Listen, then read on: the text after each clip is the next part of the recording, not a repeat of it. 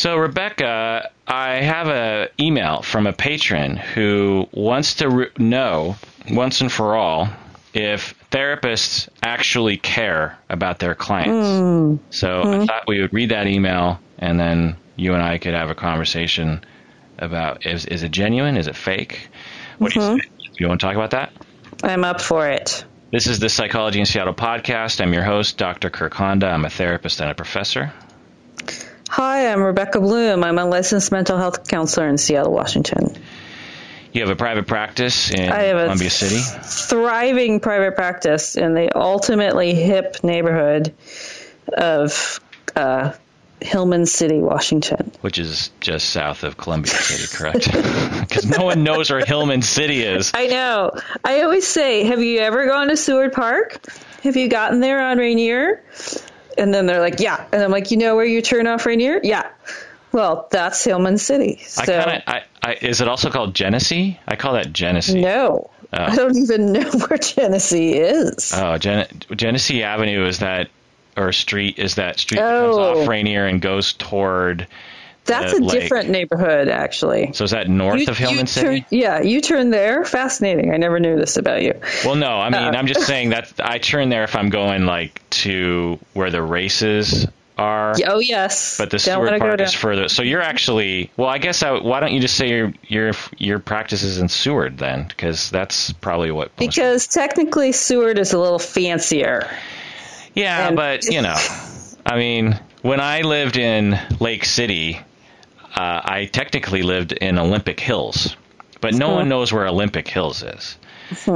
But I never said I lived in Olympic Hills. I said I lived in Lake City, but I didn't actually live in Lake City. You know what I'm saying? I, I hear you. It's sort of like people who live in people who live in Crown Hill will say they live in Right. Ballard. You know what I mean? Yeah. Yeah, I enjoy saying Hillman City just because it's got a new piece of Hillman City pride going on, and we've got fun stuff over here. And you know, I'm always up for a little bit of a discussion. Right. Right now, 99.9 percent of our listeners are bored out of their mind. But they can't. They just wish we'd shut up. but those two listeners who live in Hillman City, Columbia City, Seward, They're feeling the pride. Genesee, they're all just like, oh my god, they're talking about my neighborhood in Seattle. All right, this is a uh, email from patron Amy. She writes, "Do therapists actually care, or are they pretending? I can't figure you guys out. My therapist triggered my PTSD on accident. It scared the crap out of me, and now I have an urge to terminate therapy. But it's my pattern to cut and run in situations like this." and I'm trying to challenge myself to stick with him and work on it. But I'm worried that he's only in it for the money. Rebecca, what do you think? Well, we're not making enough money to be only in it for the money. I gotta, t- I gotta tell you. Um, uh, we're not Amazon software engineers. Um, I mean, I actually care about people getting better, and I know the incredible value p- people's even in one individual's mental health. I've seen it impact a whole family system, a community. I've seen that person go off to do great things. So sometimes I'll be honest, I don't care about the individual person, their individual story, their individual problem on that day for whatever reason. I don't have it in me. But in general, I care about people and I care about the state of our world. How's that? Does that manifest in the sort of caring that patron Amy is writing about? You know, she's she's asking, do do therapists actually care about? Do you think patron Amy's therapist actually cares genuinely about patron Amy?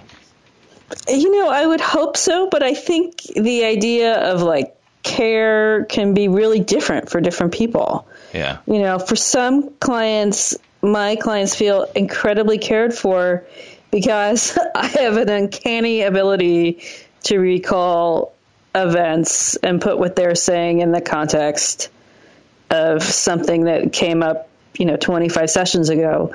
That's just how my brain works. Not every therapist works like that.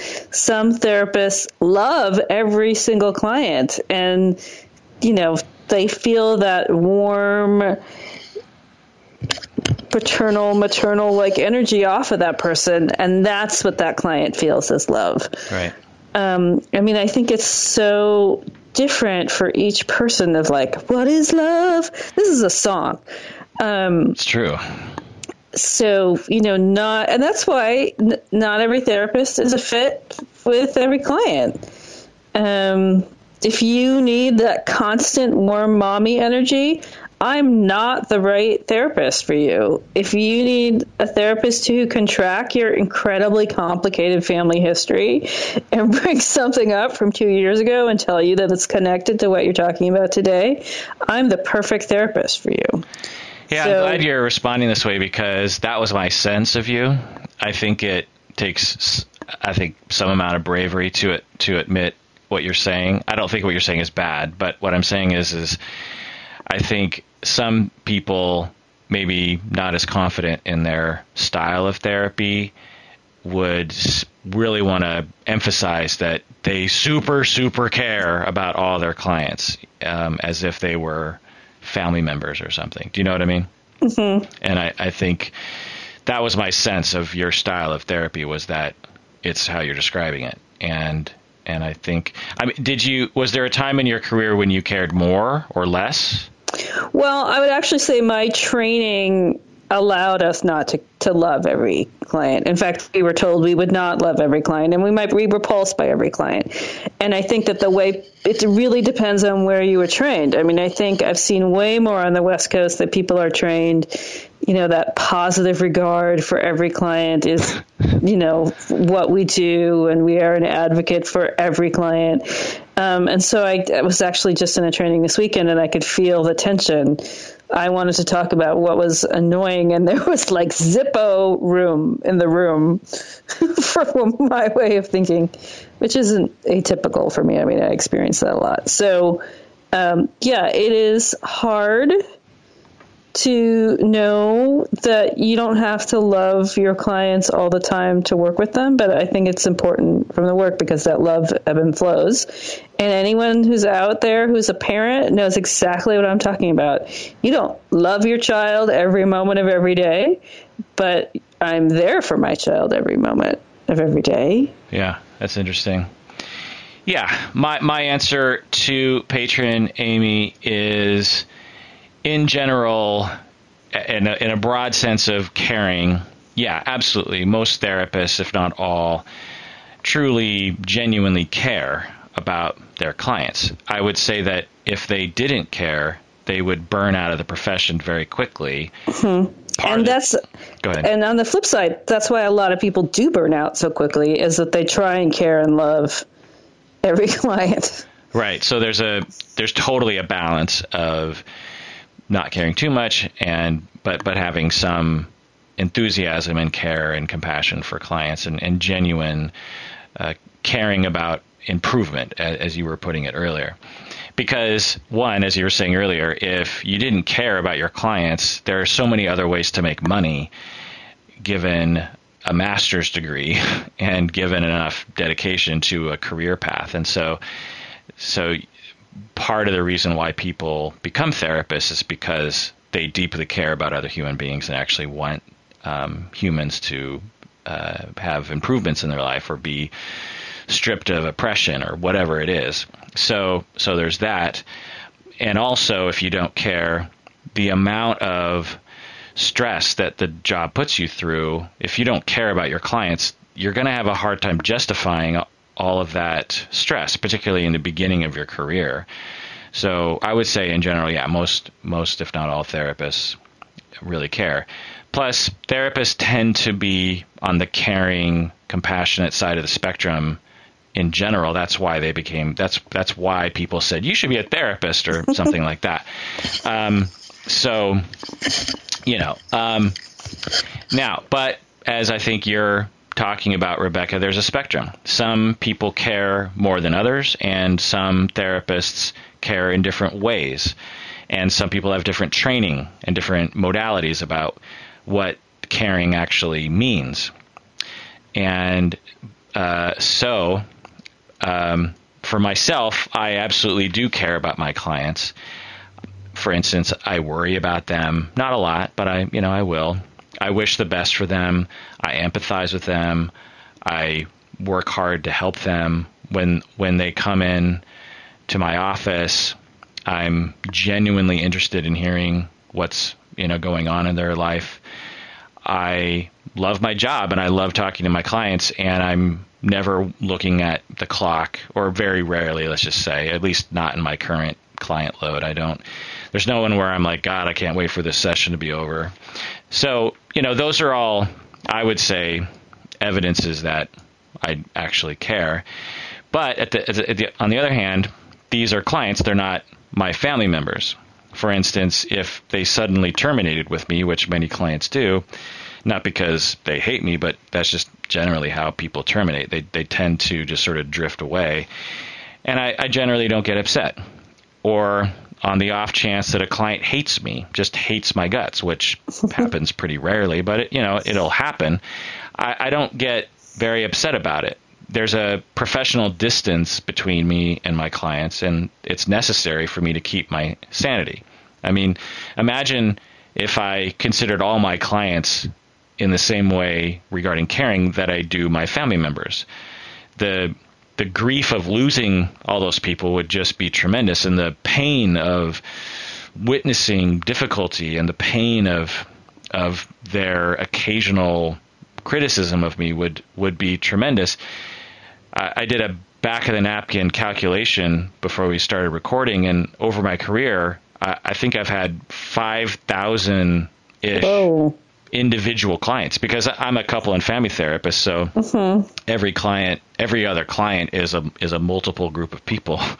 Great. And so you know, but at, at the very least, uh, like for yourself because you're more individual, right? You you see more individual clients, right? Yeah, but I did group work for right. years right. also. So so thousands of people, let's just put it that way, and if I if I deeply deeply cared about them the way that I did about family members, then I would I would have probably you know killed myself long ago from just all the grief of not being able to talk to them anymore. So so there's a professional distance, but carrying I can in session while they're sitting in front of me. I, I, it doesn't take much for me to access my compassion and my positive regard and all that kind of warm West Coast love that I think you were referring to earlier.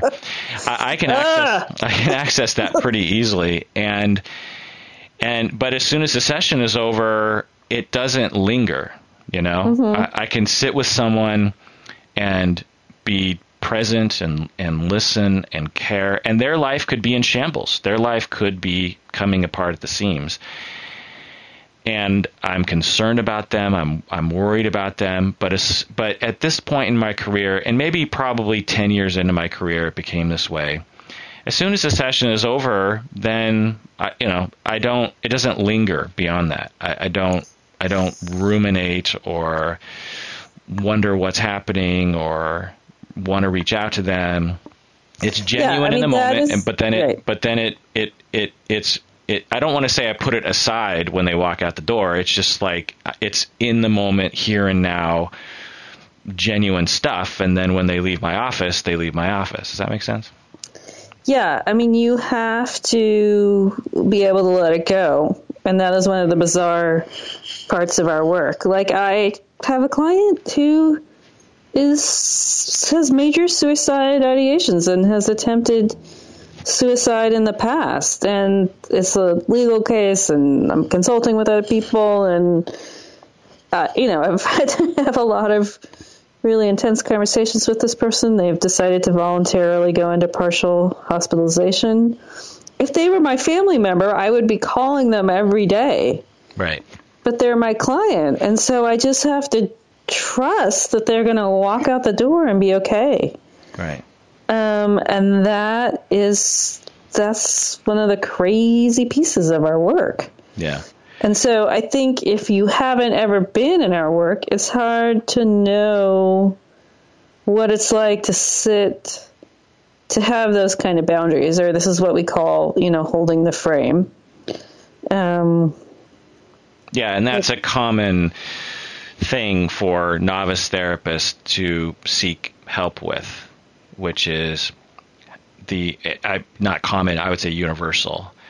The feeling of, oh my God, these people are coming to me for help. And especially at internship, because these people tend to get the most difficult cases around, ironically or paradoxically. And these these therapists are overwhelmed. They think therapy takes a very short amount of time. They feel this tremendous responsibility, and and they they are um, overwhelmed with the their caring for the client. And a big part of my supervision with them is f- to help them to work their ass off when they're in session. Mm-hmm. And if they're or, or not even yeah, work reasonably, work their ass reasonably off in, in, session. But and if there's a task to perform outside of the session, like contacting a collateral contact or sure. writing a note, then by all means, you know, put energy into that. But if there's not anything like that, which there often isn't, then as soon as the session is over, then then that's it.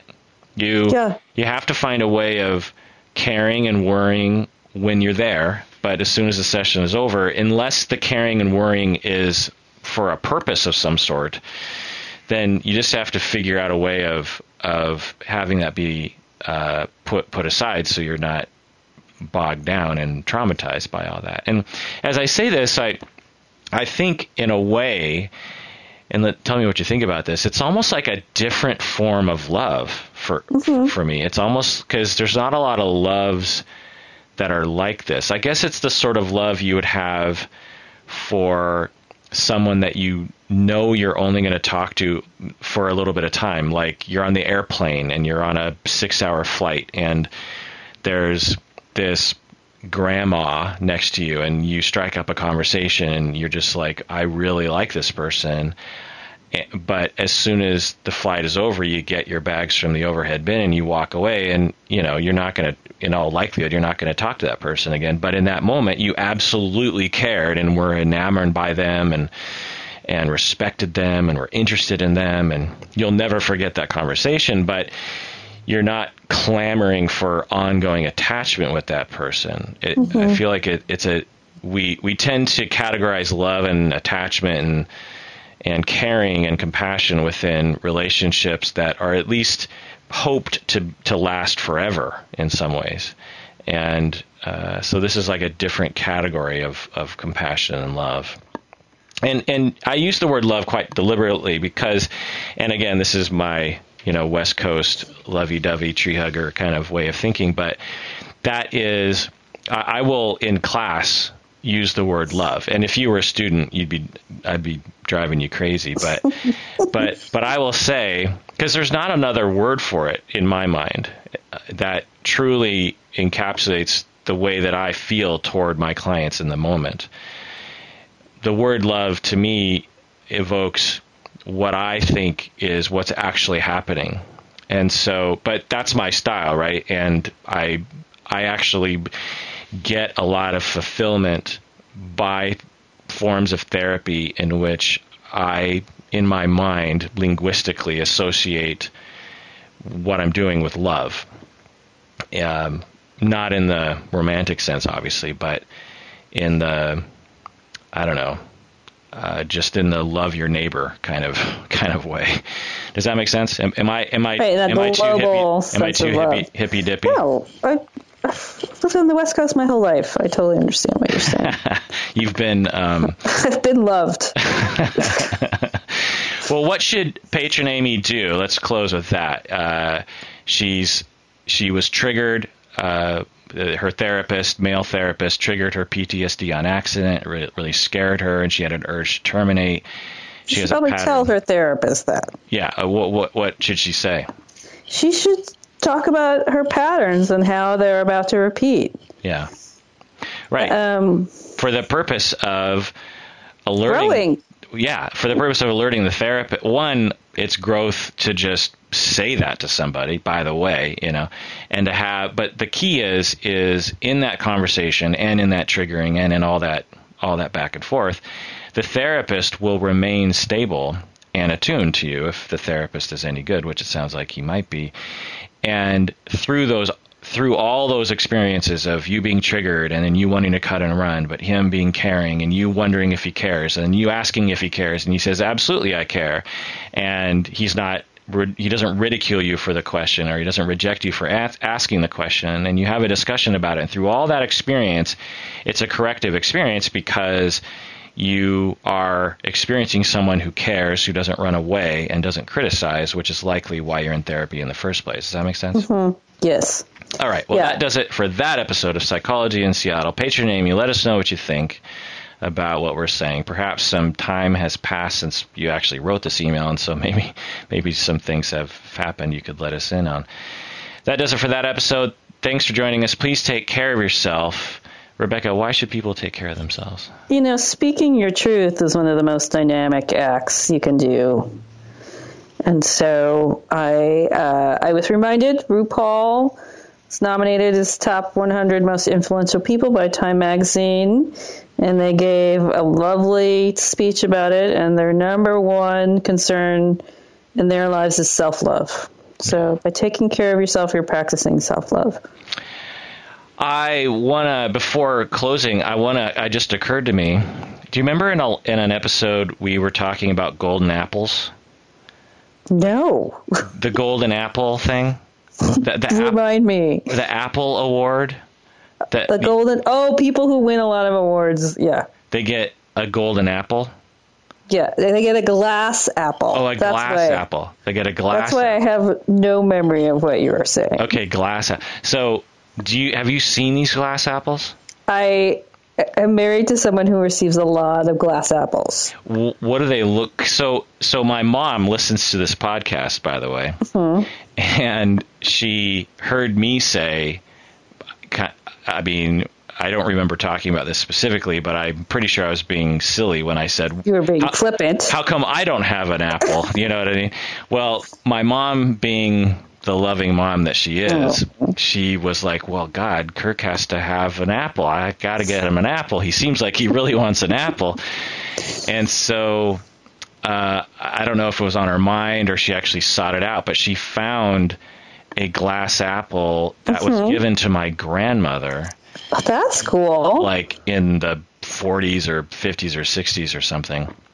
And it's it's golden. It ha- it it's a it's a glass small apple. Mm-hmm. And it has liquid on the inside and there, are, there are golden uh, flakes, flakes of gold that are like a like a snow globe on the inside. Oh. And like Goldschlager. Have you ever had Goldschlager? Yes, it, it I personally has, not drinking it, but I know what you mean. Yeah, it, it ha- I think it tastes. I think Goldschlager tastes like licorice. I think it's one of those liquor, black licorice tasting um, sort of liqueurs. But anyway, so she gave it to me. so now I have a glass apple. But I wanted to ask you: is is it the same thing? Uh, the glass apples I'm talking about are much lower quality, the type of thing that you would re- receive at an awards dinner. That probably cost minimal amounts to produce, but looks fancy from the stage. Is it? Does it look crystal? I'm trying to imagine what yes, it looks like. Okay. Yeah. It looks like a crystal apple. Is it engraved or is it just potentially? A, you know, it could but say some of like them might not be. Right, like thanks for your hard work you know, you're the best whatever in Washington State. Okay. We and acknowledge that you've done X, Y, Z. And this is a Washington Award uh, culture or something. I imagine in other states, maybe you get a glass Buckeye. I don't know. Or a glass peach. or a glass corn husker, whatever the hell that is. Maybe, uh, yeah.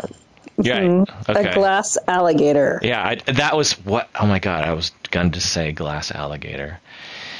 So now I have a golden apple, and so, so uh, Rebecca, Neener, Neener, Neener. I'm pretty sure you don't have one. I don't have a glass apple. I so now my now, now if your mom listens to this, which she doesn't. Okay, well, if she did, if she cared really about you, she would she would uh, listen to this and she would get you a glass apple which I think speaks to my attachment issues.